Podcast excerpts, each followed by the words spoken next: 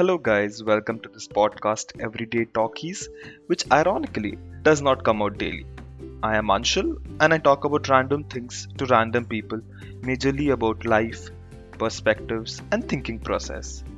It's like an interview, or let's say more of a conversation with one or two guests about random topics that interest us. To be really honest, it's just a way to reduce my inhibitions in talking to people. So come join me and enjoy.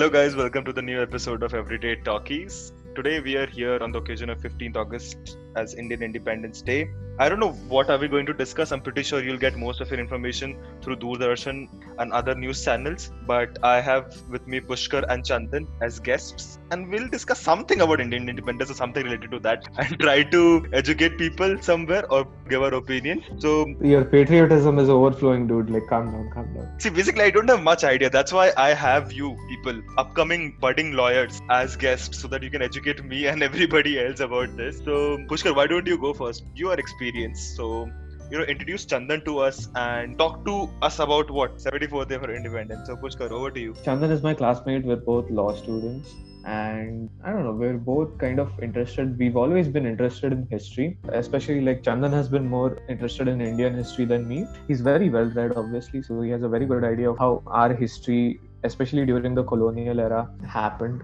So some clarifications I think are needed. Not a very well read person. Yeah, so it's a really weird time I think to be even be celebrating Independence Day when not even allowed to go outside properly. That's the irony. Yeah. So I think 2020 is a thing. Abdul Kalam, if he was alive, uh, I think he would have taken it uh, very dearly. He had a lot of dreams for 2020. Actually, you brought up Abdul Kalam's vision for 2020. So, you know, why don't you talk about that?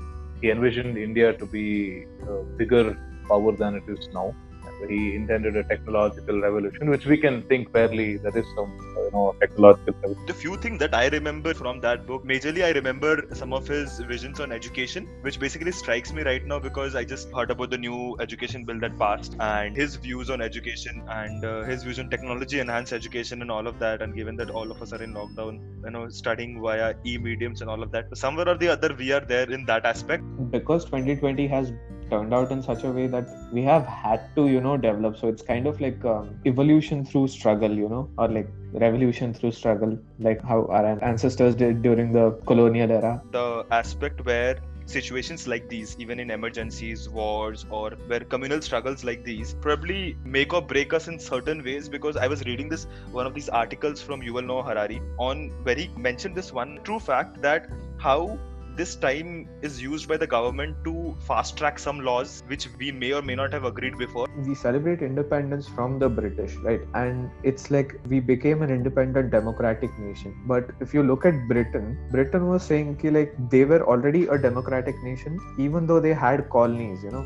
During the end they were like um, you know we can make you a dominion. Like i think australia is a dominion of the uh, british empire. We fought for was to have our own independence to become a democratic nation. We've studied a lot of indian uh, legal history which basically is half of it is british uh, legal history because that's where most of our laws come from. Even though britain was like a nation of laws and you know they had the magna carta of the human rights they had human rights and these rights and the, this and that uh, even with all those laws indians were still treated as subhuman or subpar or you know inferior to britishers or just generally you know white people You know, when we say Indian independence, and since you guys have read so much of history, what is the one thing that strikes your mind immediately when you hear about Indian independence? Something which you think that really contributed to this change? Given that we are still a very young country, people don't realize that. Chandan, why don't we go with you? So let me clarify. We might be a young country. We're an old nation. No, I think Chandan, what I would say, ki, like we're a young nation, but we're an old culture.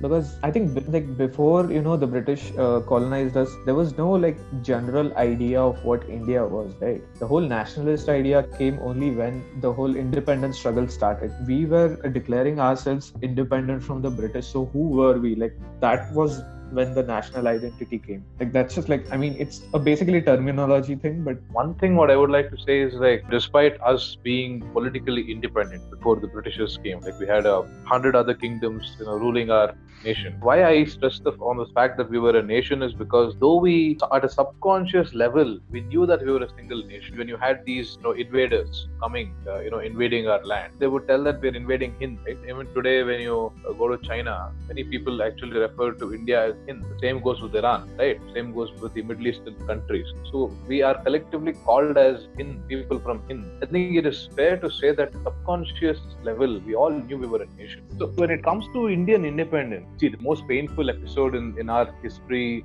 according to me, the partition. But when you speak of independent struggle, I can't really, you know, tell one in, or I can't really identify the prominence of the whole independence struggle with one individual. For example, I can't say Gandhiji, or I can't say Bhagat Singh, or I can't say any other person for that matter. So I feel like you know there's this phrase you can clap only with two hands. Like there are a lot of events added up and went into making independence a dream come true. For example like there was this movie that in telugu that came out. The movie name was saira narsim reddy. And he was a person you know who did events similar to mangal pandey the uprising sort of a thing in southern india mainly in Andhra Pradesh. But then I hadn't heard of this individual at all. There are many other individuals like that whom I think they need to be, you know, known. I think it's unfair to, you know, on my part at least, to, to pin India's independence on one particular person or one particular incident. That this was a turning point, that was a turning point. I, I don't really view in that. But if you ask me what would be the, the biggest turning point is how India reposed its faith in a man who returned from a foreign land, which is Gandhi. Out of nowhere, he, he came on the Indian horizon and, and earned the trust of so many people. So that's, I think that's a miraculous thing when you talk about Indian independence. I think Chandan brings up a great point. Key, like we have obviously these heroes of the Indian independence that we commemorated so much, but it's also important to realize that it was such a massive effort that it wouldn't have been possible without, uh, you know, the the kind of backing that ordinary uh, men and women who joined the freedom struggle had. They weren't like intellectuals. They weren't. They were sometimes they weren't even educated, but they believed in this idea that you know we deserved these rights. We deserved to be our own nation, and they fought for it. And so many of these people fought in like the smallest ways. They lived like uh, unrecognized hidden lives, like so many names that we don't know of that are, that haven't gone gone down in history. They all, you know, in their small parts contributed to something so massive. If you look at us as a nation, like how Chandan, you know, you defined us as a nation, that this collection of people that uh, were subconsciously bound in identity I think if you go back in history, if you go further back than the British, so the British came, they colonized us, but before that we had the Mughals, and before the Mughals we had all these little kingdoms with the you know with Rajputs and Chandraguptas and these and that. So what I realized was for the last I think more than 500 600 years most of the population of India, what they've done is they've just been exchanging one, you know, ruler for another. First, you had these small kingdom rulers, then you exchange them for Mughals, then you exchange them for the British, and largely most of those stories are like stories of how kings fought wars and they defeated this and defeated that. And there's very little known about the common folk who lived in those times. But it was really during the colonization that you started to see literature that reflected the lives of common people. So people like uh, mulkraj anand people like bankim chandra chattopadhyay you know all these writers who were alive at the time. People like uh, tagore obviously rabindranath tagore these were all educated people. They you know they were most of them were lawyers. They studied you know in oxford and their upbringing was very different. They were of a very privileged class. So when it came to their literature they could have written easily about life during colonial india how they existed alongside british people but most of their stories were about common indians who lived in rural areas who lived with the daily struggles of what it was like to live under subjugated rule of the british. And in a way these novels these words they started to articulate the struggle that that we as a people have had been living through for the past so many years under. So the novels were less about like just british subjugation. They didn't even have to be about british subjugation. They were just about subjugation in general. Because of the articulation because of the writing down of that whole idea it helped it get to you know remote parts of india. It, it helped spread the word about how terrible it was to live in such a rule. And it kind of generated this idea that we needed a revolution. I mean i don't know if, if that makes sense but that's kind of what my realization was. My personal favorite is probably like mulk raj anand who wrote novels like the untouchable and the village and across the black waters which are all about these common folk. The untouchable is obviously about a boy. He's an untouchable and his daily life and uh, all the unjust things that he has to go through in his daily life. Then you have the village which is about people in a village having to come together to uh, resist you know british oppression daily oppression. Then you have across the black waters which i found really interesting because it's the only novel i could find which talks about indian soldiers who fought in world war one for the british. And that was a very strange thing because the world war one if you think about it was the british fighting the german. The germans were fighting for uh, imperial rule and the british said that they were fighting for democracy. While at the same time they were using indian troops who they had imperialized as their army against the Germans. things like these you know these little things that that we know very little of that were written down that came to light that helped uh, realize this idea of what the indian people were going through what the common were going through and because of that i think it helped a lot in the struggle for uh, independence uh, one thing which I think we touched upon,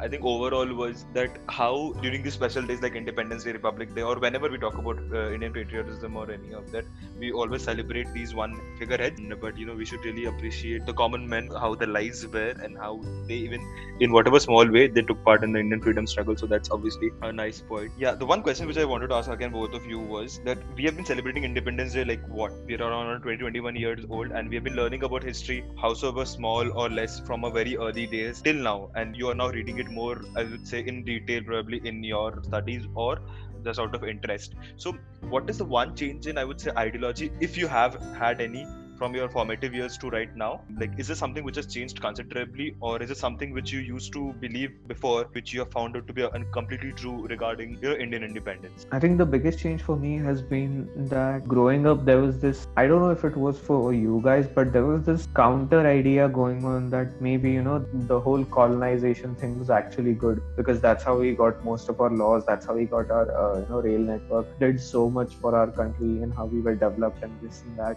And I really bought into that idea for a while. He, there was like some, you know, good influences because of the whole colonization thing over us. You could make the argument that there, there definitely have been some good influences but also that this whole colonization thing was just a you know terrible horrible absolutely shitty thing to do. Like these days the more i read about the whole time period of colonization the whole what it was how big it was how the people were under it first of all it just makes me so angry that this kind of stuff went on as long as it did. And then the more i read about it the more i find out ki there is so much atrocity and so many bad things that over the years people have just swept under the rug or people just have completely forgotten or they just don't want to like on both sides not just the british but even us. Because it's not just the whole thing like the british came here and they colonized us and oh they're bad and we were you know just victims. Because if you look at it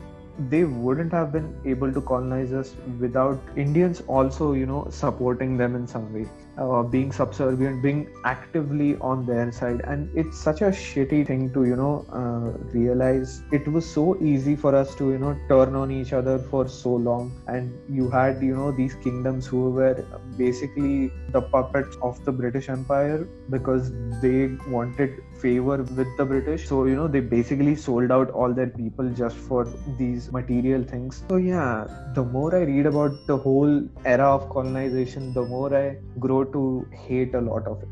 I, I- don't think any word in English would do justice to you know the conditions in which we were in under them. It's important to highlight the, the, the similarity between then and now. I think it's unity among people. I don't think that's there. It was there then. It was not there now. That- That's the similarity that I can say. Like you know, if you take uh, the whole aspect of how Britishers, the first place where they actually established a direct military, you know, direct rule was in Bengal. So Bengal was, you know, back then it was ruled by uh, the Nawab Sirajud Dawla around 1800s. His most trusted lieutenant, Mir Qasim or Mir Jafar, I something Mir. So this person actually betrayed Sirajud-Dawla against the Britishers, which was a very easy war for you know Sirajud-Dawla to win because Britishers had to get their soldiers all the way from Madras for in return for him being the Nawab of uh, Bengal. So a lot of instances like that have happened. And later we can see there was this a battle of Buxar which happened. To, last year was in 57 when was when uh, Mir Qasim betrayed Sirajud-Dawla and you know, uh, got favors in return from the British right? He just wanted the throne. And in 17th a similar thing happened to Mir Qasim himself. So there was this other person who came, and in the Battle of Buxar, he was killed.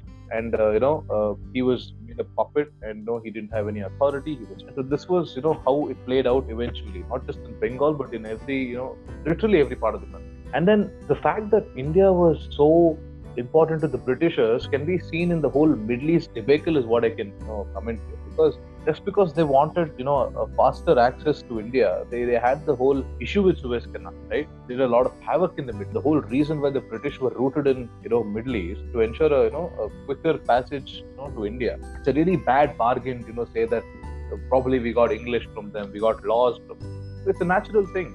We were going to evolve. It's not like we were, we were never going to evolve, right? So, you know, laws would eventually come. We would eventually get the language if we wanted to. That would have been an organic, you know, evolution rather than a forced imposition. It's an organic evolution. Society from within, within itself, finds the answers to its problem. It might take days, months, weeks, years, but you know, it happens slowly. Element of change is what makes human beings, you know, fascinating. What makes them a matter of study. So, therefore, in light of this, you know, when we see it's really insignificant. Like even if you you know can, call the contributions of British, I think I think we are at a very bad end of the bargain. Like a language will not do not undo you know sufferings of millions, right? And will not do anything to us. You know we were suppressed, you know, not just you know economically, not just financially, but you know even otherwise we were suppressed mentally, we were suppressed spiritually, we were suppressed religiously, we were suppressed culturally so each and every aspect of what would you know what defines us in, as an Indian, you know, an effort was made by them to take take it away from us. Like you know, there was this saying that uh, probably some people might claim that the British took away this uh, superstitious belief in Indians back then that if you cross the seas, uh, you will lose your caste or your or something like that. But the reason that happened, why they took the Indians away overseas, was not to break the superstitious belief, but rather to serve their own ends and their own interests. So it was an unintended consequence, what I can see. They never intended to create what they want to create. In that aspect, I, I highly disagree with people who think the colonial era would have brought anything to. Like, for example, the, the Ottomans were never under the British. Let's just talk about Turkey. They still, you know, have well-developed, you know, railways. So telling us railways or you know language or laws, I think it would have organically, you know, come to us.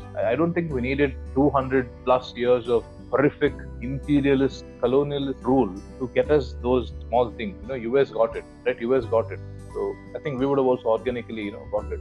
You look at the impact of colonialism or uh, you know these penal colonies like Australia or even America. Yeah, if you look at just the far-fetching impact of colonialism, how bad it was, and when you look at the all the struggle that went into you know throw out that dispel that colonialism from our country i think that's what we should be celebrating the most when we celebrate uh, you know independence day. Not just that we're a democracy or not just this and obviously we're a far from perfect country. Like in the 74 years like we've made terrible mistakes. We've you know done a lot of shitty stuff. We've you know had a lot of slip ups but again it's something that we have done ourselves. There are also like great things that we have done. Uh, it's good for us to remember on you know this day that so many of the problems that have happened and how much we have to work towards better ourselves. So i think that way it's a good idea to celebrate this day.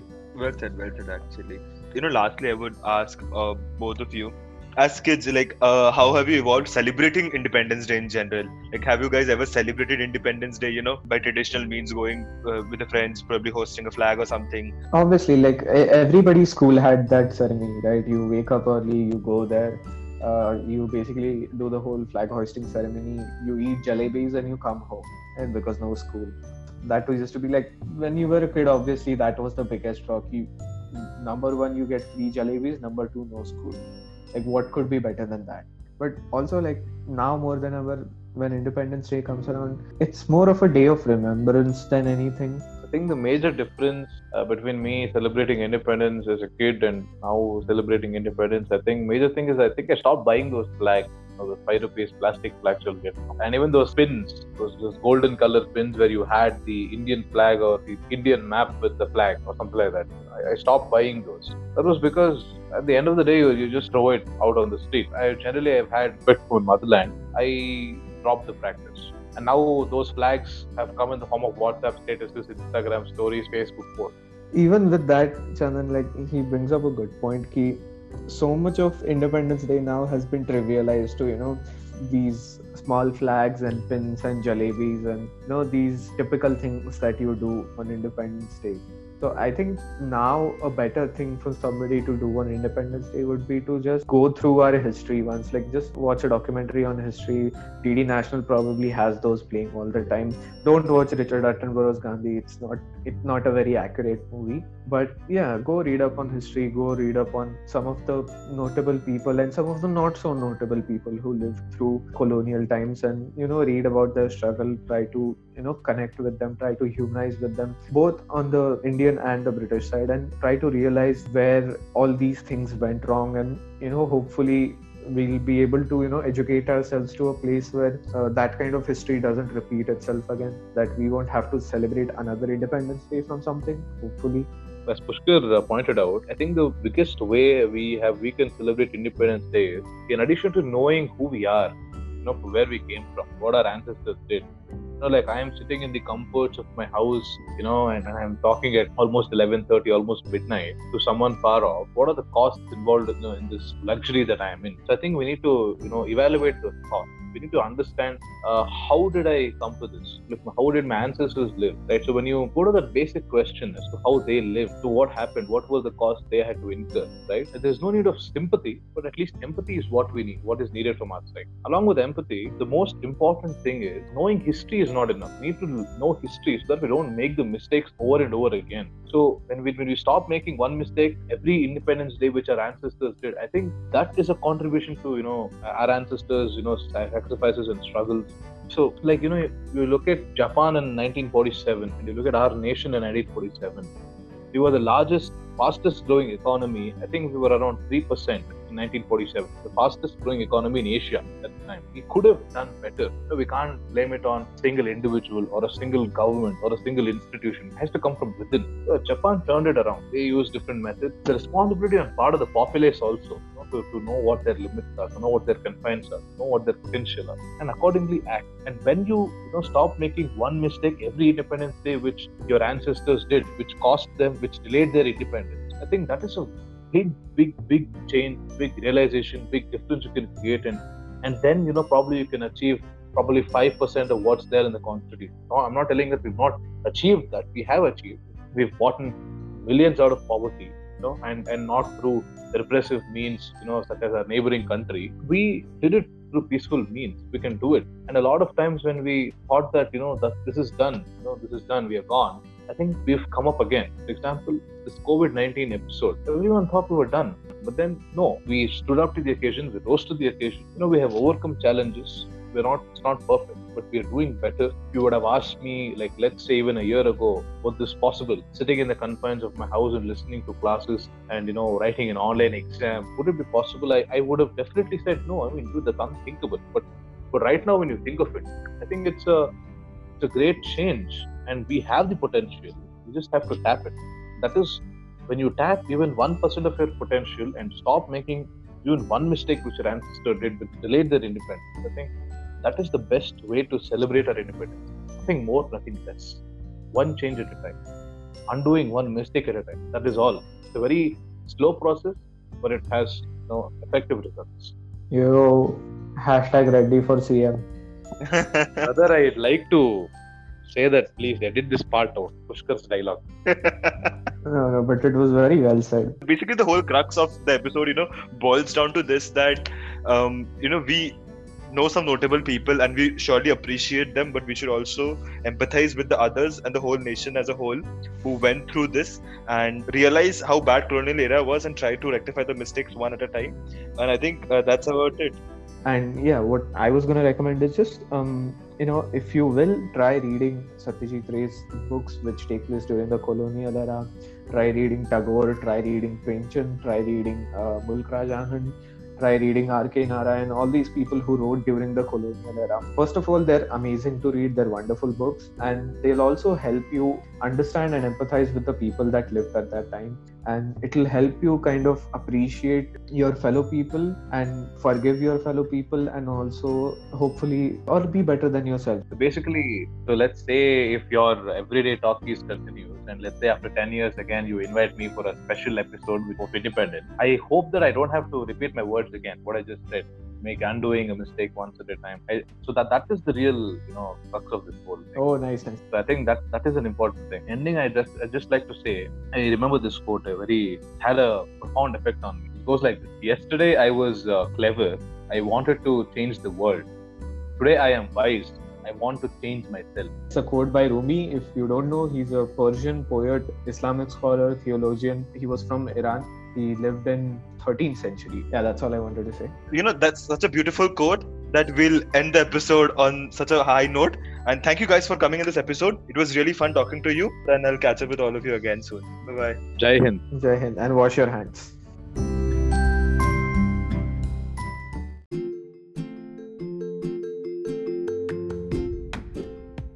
Thank you to all the listeners. I'll catch up with you again soon with someone new and lots of interesting discussions. So, bye.